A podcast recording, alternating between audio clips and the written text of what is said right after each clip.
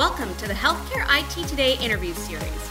We feel lucky to be able to talk to so many smart, passionate, and knowledgeable people in healthcare. Now, we're taking our favorite interviews and sharing them with you. So sit back, relax, and enjoy perspectives on the world of health IT. Hello, and welcome to Healthcare IT Today, where we explore the latest healthcare technology trends and discover valuable insights in health IT. I'm Colin Hung, and joining me today is one of my favorite people to interview, Dr. Adrienne Boissy, Chief Medical Officer at Qualtrics. Dr. Boise, welcome back to the program. Thanks for having me. It's great to see you. It's always a lot of fun to interview you. We always, I always feel we have amazing conversations, and I always learn so much when I talk to you. Uh, see, I bet you say that to everybody, Colin, but I'm going to take it as special for me. So thank you. So let, us go ahead and dive right in. Um, what aren't we talking about when it comes to patient experience that we should be talking about in your mind, Dr. Boissy?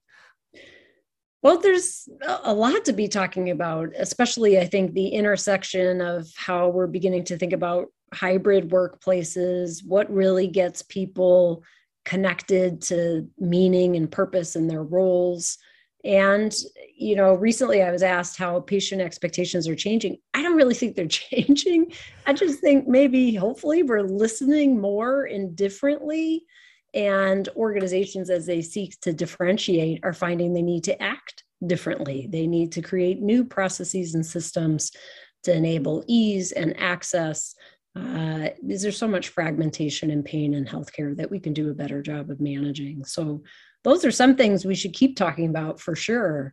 And as you know i i try to think about that as taking empathy from this one-on-one you know uh, very difficult thing that happens between two people whether it's your colleague or a patient and really dialing that up into the organization. What does it look like to operationalize empathy within systems?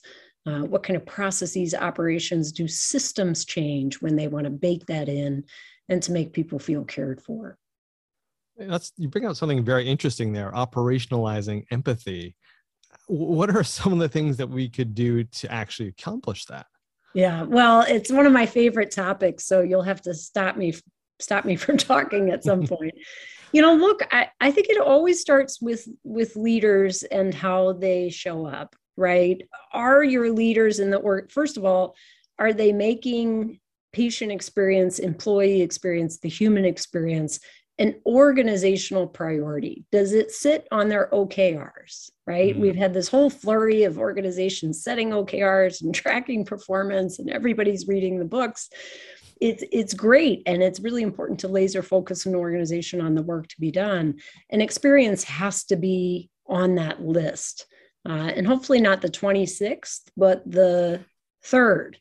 And that makes it crystal clear to everybody within the organization that this matters. The second piece, I think, is whether or not our leaders uh, model the skills we want to see in the world. So, do we have leaders that show up and tell stories about times where they failed and they own that responsibility and they model that failure is okay as long as we're learning? Do we have leaders that tell a story about how patients have impacted them as much as they've hoped to impact their patients? Do we have leaders that do a head check with everybody on the team before they start blabbing? You know, I mean, are we being intentional about connecting as humans before we move organizations into the work to be done? I think it starts with leaders every time. Um, one example I had in the past was Mayo made reducing burnout an OKR for the organization. That that's a huge statement to say I'm going to dedicate time, energy, and effort to this focus. Um, so I, I think it starts there. Other things that I've seen, I see organizations uh, when they huddle on units, right? They start with a moment of caring. They read a letter from a patient as part of their process, not as a nice add-on but as a, every single meeting is going to start this way because we're humans caring for humans first. That's the message it sends to people. Uh, other things I've seen are incorporating. Uh, I heard a great example the other day at uh, Northwell where uh, people were, the surgeon was actually asking for the spouses of the patient they were going to ap- operate on, hmm. to send them a brief video or paragraph about the patient so that they could read it to the entire team before they start the operation. I mean, that is how you bake it into how we deliver care. So it doesn't fall off just because that surgeon leaves or just because somebody leaves. You bake it into how we time out or how, how we huddle in the OR before doing a procedure. Um, uh, another example I can think of is uh, we use uh, tiered huddles, very popular uh, process both at Intermountain and large healthcare systems. Uh, Cleveland Clinic uses it as well. And um, uh, um, we baked into that process a moment to read the names of every single patient who died in the organization from from the day before. You know that those types of not nice things one on one those types of movements of gestures of operations um, where people can see how you're living out your values every day and feel connected to the purpose and mission that's how you bake it in and that is that that is how we move from simply an occasional effort here or there throwing a bunch of stuff at the wall into into how we operate and designing it around the people we care for Wow, I really love those examples. I mean, what I'm hearing is these examples of of physicians and clinicians and people are just taking the time to recognize that these are fellow people and yeah. community members that you are caring for, right? And so uh, I won't say humanize them because that's the, the bad term, but isn't it crazy? But, but but turning turning them from being a, a, medical record and patient you know x or x number in the day to an actual person who has a family and has friends and and hearing a little bit about them you, i mean i can see how that could definitely add uh, another layer to the care that's being provided. Yeah and i i think about it as not you know it it is a nice thing to layer in and I would submit to you two other points. The first point is that the clinicians themselves are humans, right? When patients ask about me, I, I am like feel so incredibly touched, and I always think of something fun to tell them back, like, "Oh, I just picked up Taekwondo," or right. So I, because if we can meet as humans, as people, we can have a very richer, deeper conversation, um, and it sets a very different tone than just the medical facts to your point right? The the eye patient or the ehr patient. And i think the other thing that happens is we care differently right? If if if you're my mom sister brother dear colin i've cared for for 20 years uh, i behave differently in that mm-hmm. relationship. And and actually there's not just am i willing to go the extra mile and be more intentional about what i'm doing I will slow down. I will check every box twice. I will make sure that I don't harm you. Uh, and and there's benefit to me in that, right? That we we can heal each other there in a very different way when we create space for it you recently wrote a, a blog where you uh, sort of challenged uh, us in the industry to be brave, to chase joy. And you had this wonderful diagram that was in there. It was sort of a joy pie. It was like a pie chart where you divided up joy. Can you maybe expand on that uh, for us here and, and how that relates to what we've just been talking about? Sure. Uh, well, you know, when I was transitioning roles, I kept thinking about you know, what brand new title do I need? Am I the chief transformation officer? Am I the chief design? Is it digital? Am I people? Who am I? And I kept centering it around the title. Like, I got to have a good title as my next thing. It was really an odd conversation in my head. And I, I kept literally going in circles. And so finally, and I was getting frustrated actually, because I thought, I've got this great energy and skill set. Why is it so hard to figure out what's next? And I, uh, so I literally drew a circle and um, started to to just really sketch out on there what is important. You know, I'm I won't say how old I am, but I'm approaching a milestone, and I I want to make sure that I spend the back half of my life doing work that I love and living a life that I can look back on and say, wow, you killed it, right? You did the best you could with the voice that you had and and had impact. And uh, so I started to draw out pieces of the pie based on how much time and energy I wanted to dedicate to something I felt was important to me. And that sort of changed the internal dialogue, right? From, well, what title should I have next to to what what really matters to me at this phase in my life and it's not just career right it's life and that brought some like fascinating things that probably 20 years earlier I may not have written down, right? I mean, obviously, family was a huge component for me.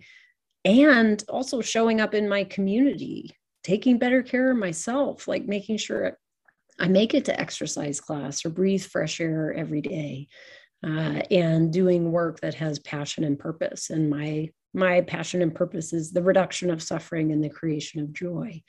We spend so much time on the suffering and I would love to spend more time on how do we create joy in the spaces that we can. Uh, so, the Joy Pie, I advise you all to go get one. And uh, Colin, I can't wait to see yours because it, it was just transformative for me to move out of a less constructive headspace into a much more uh, directed and grounded one. When you ask how it applies to healthcare, well, I think some of the pain that we see in healthcare today is people may not take the time to know what their joy is. Uh, and it isn't just their workplace, right? I think many healthcare, um, many people who went into healthcare, we always say, oh, they want to help people. And they want to self care. they want to show up in their communities. They want to be there for family. It's not this unidimensional thing. And so, how could we as organizations show up to care for them in their whole lives, not just their work life? Uh, I think that's a really interesting question to expand the conversation. Um, so that's where it shows up for me and that's how i hope it can show up for organizations to expand our definition of what is caring for people is it just caring for the sliver involved in healthcare and their work or do we want to be a place that thinks about people holistically and their their life their lives that they're living healthcare is just a small piece uh, you mentioned Dr. Boissy um, having a milestone that's coming up. So let me be first to congratulate you on your 30th birthday coming up. Congratulations on that oh, I love you, Colin. Uh, no, I, I, I love again. Uh, that was the joy pie example, and and sort of making it. Um, I won't say mathematical, but but really sitting down and understanding what parts really bring you joy and what parts you really should be focusing on. Uh, it, it was a, an interesting exercise. I haven't done it yet, but I plan to sit down and do it, and I'm going to be very interested. I'll hold you to it. How the pies come out. um, now, I want to ask you this question. Um, you know, over the last couple of years, so much has happened in healthcare. We've had the pandemic. Um, we're now dealing with the staffing crisis. Uh, there's been just so much attention being put on the healthcare system, and not all the news has been great. Um, and I think because of that, and because of what's been happening with the pandemic, which is not the fault of the healthcare system, but but trust has eroded in my mind in the healthcare in healthcare. People just aren't as trusting as they used to be what can we do from a patient experience tra- um, standpoint to to maybe rebuild some of that trust? Mm. yeah trust is such a it's such a precious fragile thing right? Um, on both sides patients and our own employees and people. I you know i recently started thinking about trust as uh, our ability in the healthcare space let's think about it as our ability organizations ability to keep its promises to patients and people over time, right? To be trusted, you have to be consistent over time, meaning you can't break 18 promises day one and then fulfill them all the next day, right? I'm not going to trust that that ground is stable. I, I trust when it's consistent over time. And those, those promises that have emerged for me, um, doing a little bit of, of research around it as well to figure out what makes people, patients, um, recommend an organization, for example? Why would you put your own sort of uh, reputation on the line to recommend it to somebody else um, as a trusted individual? And the answers are number one, uh, that a place works together as a team and you're a member of that team, right? we will partner with you uh, in how we make decisions and how we deliver care. You know, we could expand on that. The second is uh, we will care for you as a person right? So we know something about that life piece. Uh, the third is around communication, and communication in healthcare is often tied to safety right? Serious failures in safety often result from lack of communication. And so I'm going to make two promises there. We'll keep you safe and we will communicate effectively with you. I'm making the language up, but these mm-hmm. tenants um, so teamwork, empathy, communication, safety. And the last one I plug in there is ease. We will make it all easier.